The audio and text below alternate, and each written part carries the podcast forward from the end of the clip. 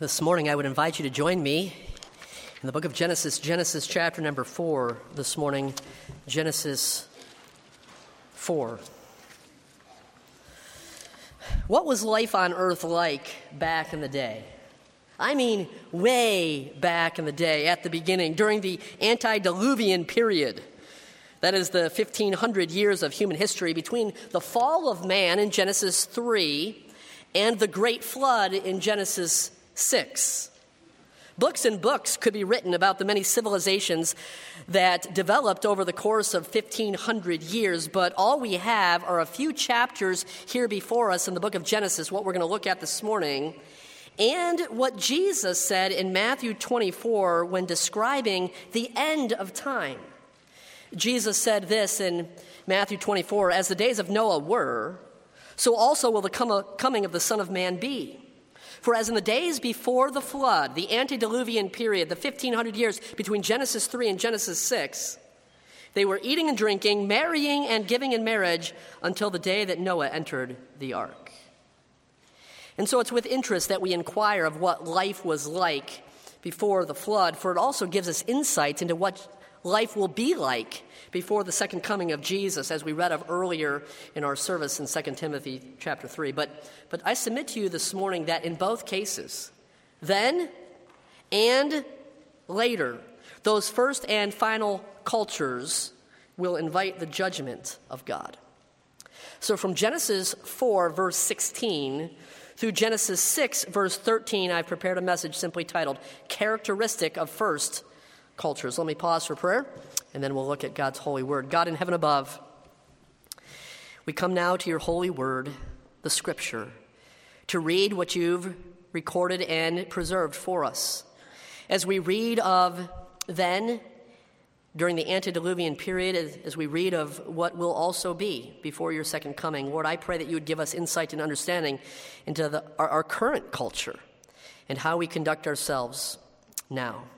So, Lord, may your Spirit be our teacher, I pray, in Jesus' name. Amen. At first glance, you have your Bibles open before you. Genesis 4, verse 16 through chapter 6, verse 13 appear to be little more than a list of genealogies. What can we gain this morning from a list of genealogies if you're looking there at your scripture? How do you preach genealogies. How do you apply genealogies? And let's give it a try this morning. Beginning in Genesis 4, verse 16, the Bible presents two ancestral lines from Adam. The first is the line of Adam through Cain, is traced first, chapter 4, verse 16 through 24. We might call it the line of the ungodly. And then, second, is the line of Adam through Seth, and that's found in chapter 4, verse 25 through chapter 5, verse 32. We will call that the line of the unworldly. And in the midst of each line, each genealogy, there is a pause with the seventh from Adam, Adam's great, great, great, great, great, great grandson, if you will. At the seventh from Adam, it's as if the, the writer tosses a straw into the wind to, to measure how things are, get a sense of how mankind was developing or I could say degenerating and digressing. In the ungodly line of Cain, the seventh from Adam is Lamech. You see it in chapter 4, verse 18, Lamech. In the unworldly line of Seth, the seventh from Adam is Enoch. You see that in chapter 5, verse 18. And we'll look at these two lines. First, number one, Cain's generations, the ungodly. Cain's generations, the ungodly, beginning in chapter 4, verse 16. After all of the events in the Garden of Eden with Adam and Eve, that's Genesis 3, and after all of the circumstances surrounding Cain and Abel's altercation, you remember that Cain killed his brother Abel, murdered his brother Abel. Genesis 4, verse 16, this is where we're at, chapter 4, verse 16. The Bible says that Cain went out from the presence of the Lord. Now, it's one thing for a man who has never known God, who is indifferent to God or who is independent of God. But for a man like Cain to deliberately turn his back upon a God with whom he had dealt personally, it's the greatest of, of tragedies. Cain went out from the presence of the Lord, chapter 4, verse number 16.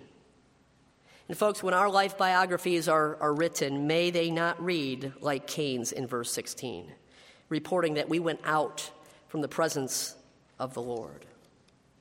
Verse number 17, there, if you're looking at it, introduces us to one of the great Bible trivia questions. Verse 17 Where did Cain get his wife?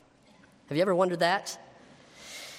At the historic Scopes trial in Tennessee in 1925, and if you aren't familiar with the Scopes trial, that famous trial in 1925, Tennessee law forbid the teaching of evolution in public schools at the time.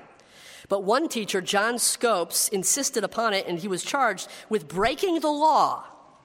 How times have changed, haven't they? Now the law is that you can't teach divine creationism in the public schools. But at any rate, William Jennings Bryan, the prosecutor who stood for the Christian faith, failed to answer the question about Cain's wife that was posed to him by the ACLU attorney Clarence Darrow. And I want you to follow this excerpt from the trial record as Darrow interrogates Bryan. Question Did you ever discover where Cain got his wife? No, sir, I leave the agnostics to hunt for her. Question You have never found out? Answer I've never tried to find. You've never tried to find? No. The Bible says he got one, doesn't it? And the answer is, is yes. Cain got a wife. It's Genesis 4, verse 17. It's open before you. Were there other people on the earth at that time? Answer I cannot say. You cannot say, Did that ever enter your consideration? Never bothered me. There were no others recorded, but Cain got a wife. That is what the Bible says. Where she came from, you do not know. And unfortunately, the world's press was focused on this trial. It's called the Scopes Monkey trial. Of course, some of the theme was, was over evolution and creation, but, but what they heard has affected Christianity today because it was a public embarrassment for the defense of the truth at the time. I'll give you the answer this morning. It's in chapter 5, verse number 4. After he, this is Adam, begot Seth, the days of Adam were 800 years, and he had sons and daughters. Here's the answer During their lifetimes, Adam and Eve had many male and female children. The Bible doesn't tell us exactly how many children were born to Adam and Eve, but considering their long lifespans, if you look at chapter 5, verse 5, Adam lived for nearly a millennia, 930 years. It's logical for us to know that, that they had many children over those years. And remember, Adam and Eve were commanded to be fruitful and multiply back in chapter 1, verse 28. According to Jewish historian Josephus, tradition claimed that Adam had 33 sons and 23 daughters. So, where did Cain get his wife? Cain most likely married one of his sisters. Now, of course, that raises additional moral and biological questions. Mor- morally, re- remember that Abraham was married to his half sister. And it wasn't until 400 years later, in the days of Moses, that God first forbid incestuous relationships. Biologically, remember that it wasn't until the human race multiplied that the genetic mutations that were shared between offspring began producing greater deformities in their children. And of course, recognizing that today it is, it is illegal for anyone who is biologically related to, to marry. But we digress. The focus of our study is the, the characteristics of the generations of Cain. And, and I want to suggest to you this morning that they were ungodly. Like Cain, his descendants were ungodly. First, they were indifferent to God. They were indifferent to God. Now, indifference is an apathetic neglect of something or someone. For example, I know I know that eating junk food is bad for my health. But I am young, I'm strong, I am good looking, and the consequences of my poor eating habits are really no threat to me. I'm indifferent. I don't care about cholesterol or calories, and you can lecture me after the service if, if you want to. That's apathy or indifference, right? But then there's also independence. The generations of Cain, the ungodly, were indifferent to God, in, or I'm sorry, independent of God. And independence is an, an aggressive separation from something or someone of course, our own American heritage included a war for independence. And today, we are fiercely independent people. We don't want anyone telling us what to do. And so, in both cases, whether it's indifference to God or independence of God, those are frightful attitudes to have. For God is the one who created us, God is the one to whom we are accountable, eternally accountable. And you say, but Pastor Matt, how do you know that the generations of Cain, the ungodly, were indifferent to and independent of God?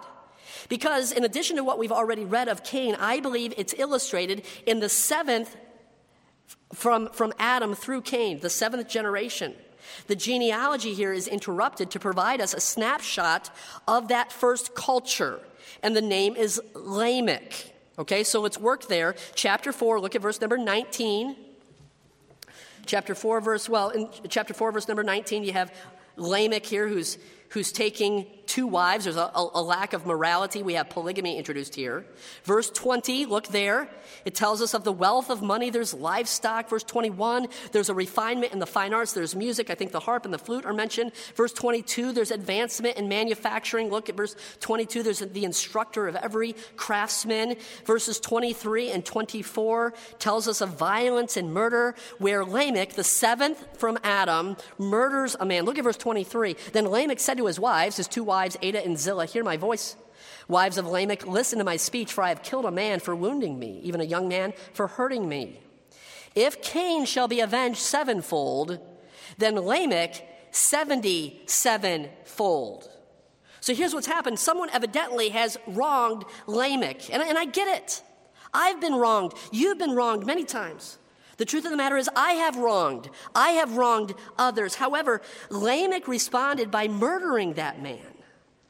What Lamech did was wrong, and he knew it, but he even boasted of it, and he compared himself to his great, great, great, great, great, great grandfather, Cain. In the Greek translation there of, of the Hebrew text at the end of verse 24, it reads 70 times 7. Does that sound familiar? It's as if Lamech's boast here stands in sharp contrast with the Lord's teaching on forgiveness in Matthew 18, verse 22. We ought to forgive 70 times 7. But Lamech promised vengeance to anyone who would harm him or hurt him, v- vengeance far greater than promised by God to Cain back in chapter 4, verse 15. So the, the ancient world bore the hallmarks of a culture a culture that sounds horribly familiar. Man was indifferent to God, they were independent of God. And, folks, I think it's fair to say that today, America is indifferent to God and independent of God. And we could spend a great amount of time identifying these very same characteristics in our culture. It took seven generations from Adam to Lamech there as we, we just read. In verse 25, though, the narrative returns back to Adam and Eve with the birth and the line of another son, Seth. So we had the line of Cain, Cain's generations, the ungodly. And now look at verses 25 and 25, 26. And Adam knew his wife again, and she bore a son and named him Seth. For God has appointed another seed for me instead of Abel, whom Cain killed. And as for Seth, to him also a son was born, and he named him Enosh. And men began to call on the name of the Lord. Okay, there is a very marked difference here identified in the line of Seth. Whereas Cain went out from the presence of the Lord. Remember that in chapter 4, verse 16? Now, in the line of Seth, verse 26, men began to call on the name of the Lord. And for this reason, I call the, the generation or the line of Seth, Seth's generations, the unworldly. Seth's generations, the ungodly, Cain, uh, I'm sorry, Cain's generations, the ungodly, Seth's generations, the unworldly. And there's a marked difference in this genealogical record. There's a change. The record of Cain's generations included human achievement and accomplishment. The record of Seth's generations now only says that they lived a certain number of years, and then it says that they died. That's so interesting to me for as, as you browse, browse chapter 5 for a moment and see how that one lived for a specific number of years and then they died over and over again. In the line of Cain, it never said that they lived, for in truth, their lives were hollow and they were empty and they were meaningless. It also says in the line of Cain, it never says that they died. And I believe it's because maybe heaven had no interest in their death. But of the Sethites, the unworldly generation in chapter 5, it's recorded over and over again that they lived and they died. And all through chapter 5, we hear the tolling of the bell.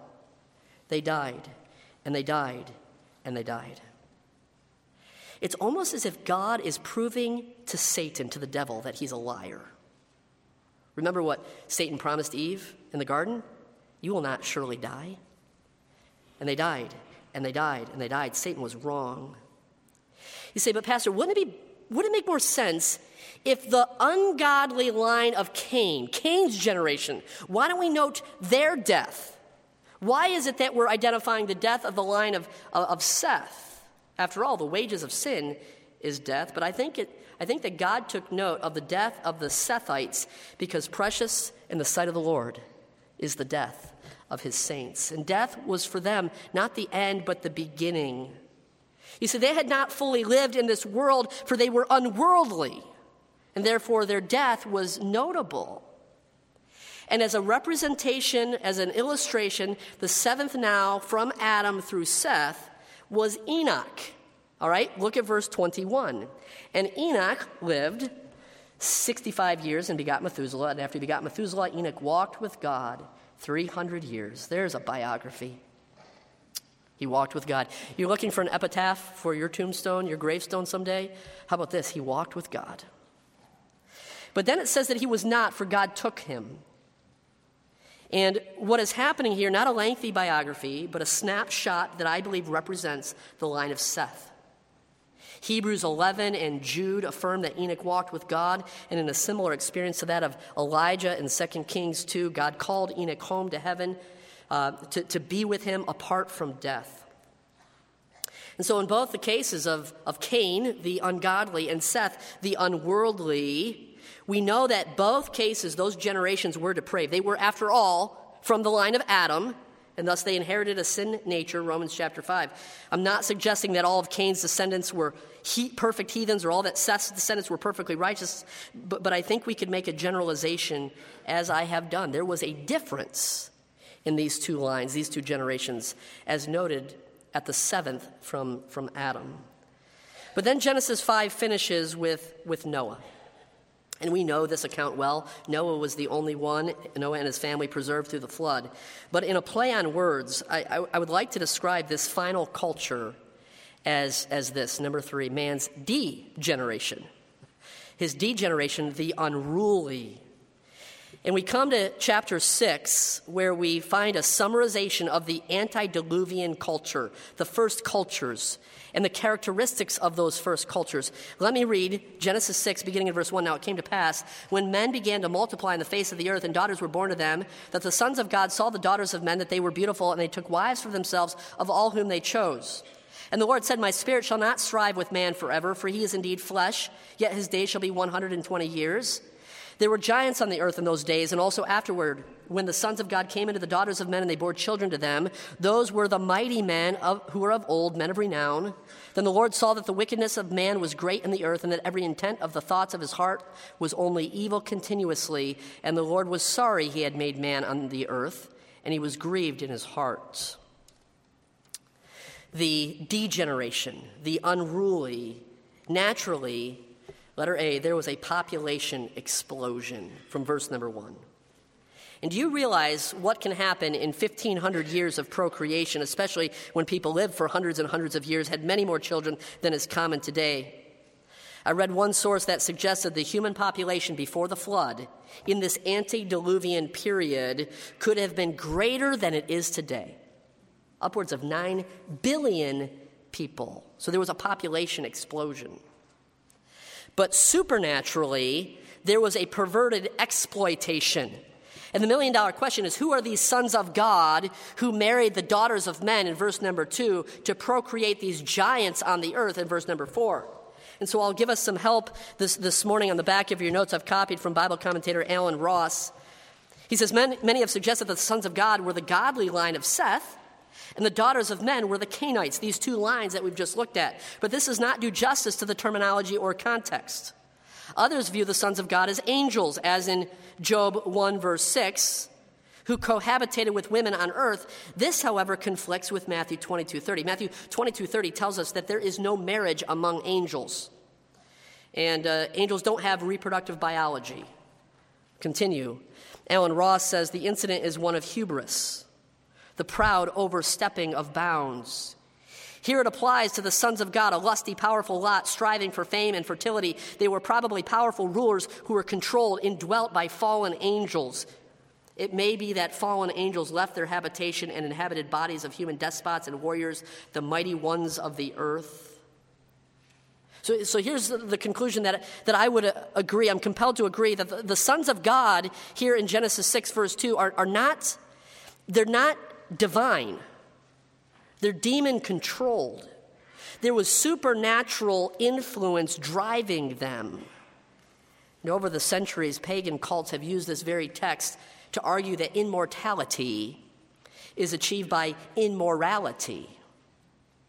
This is a difficult text. In fact, there are many difficult texts in the scripture. They're hard to understand, and um, it's okay if we don't understand everything. In fact, it was Mark Twain who says, It's not the things I don't understand that bother me, it's the things I do understand that bother me, because we're accountable to those, those things.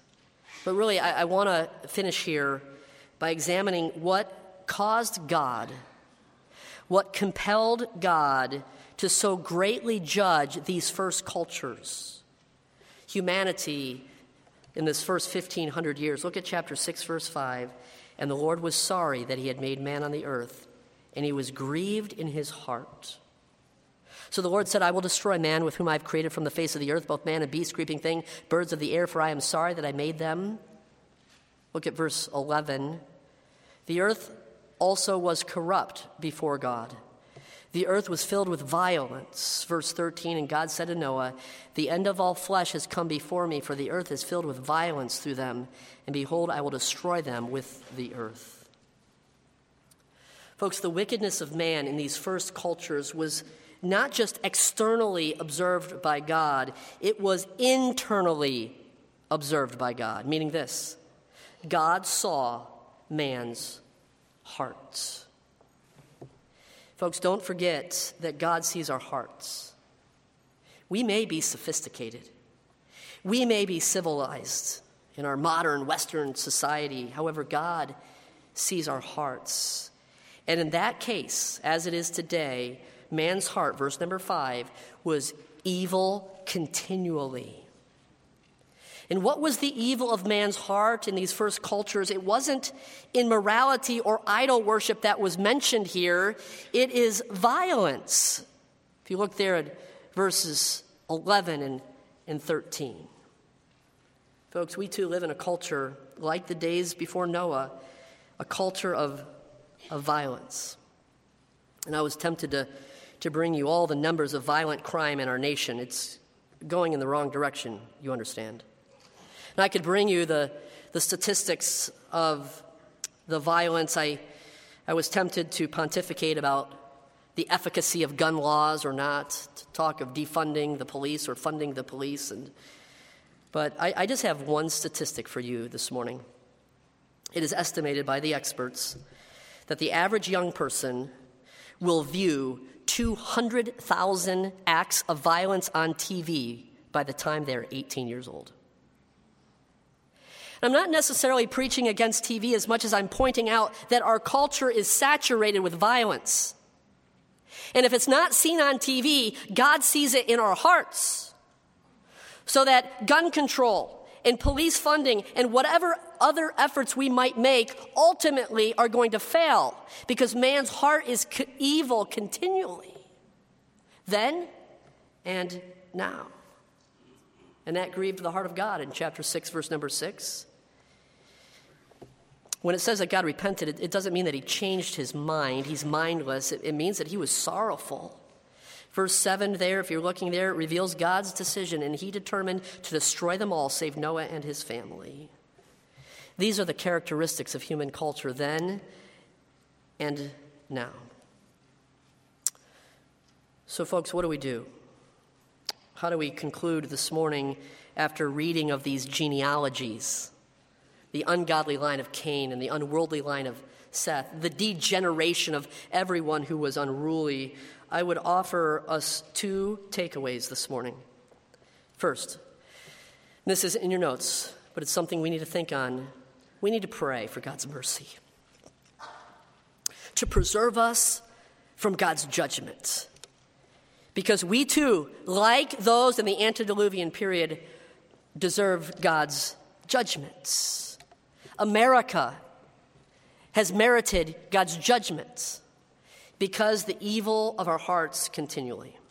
We need to pray for God's mercy. Secondly, we need to look for the Lord's return because we know that God is going to destroy the world as he did in the days of Noah, not with a deluge of water, not as in a flood of water in Genesis 6, but in 2 Peter chapter 3, the Bible says, The day of the Lord will come as a thief in the night, which the heavens will pass away with a great noise, the elements will melt with a fervent heat, both earth and all the works that are in it will be burned up.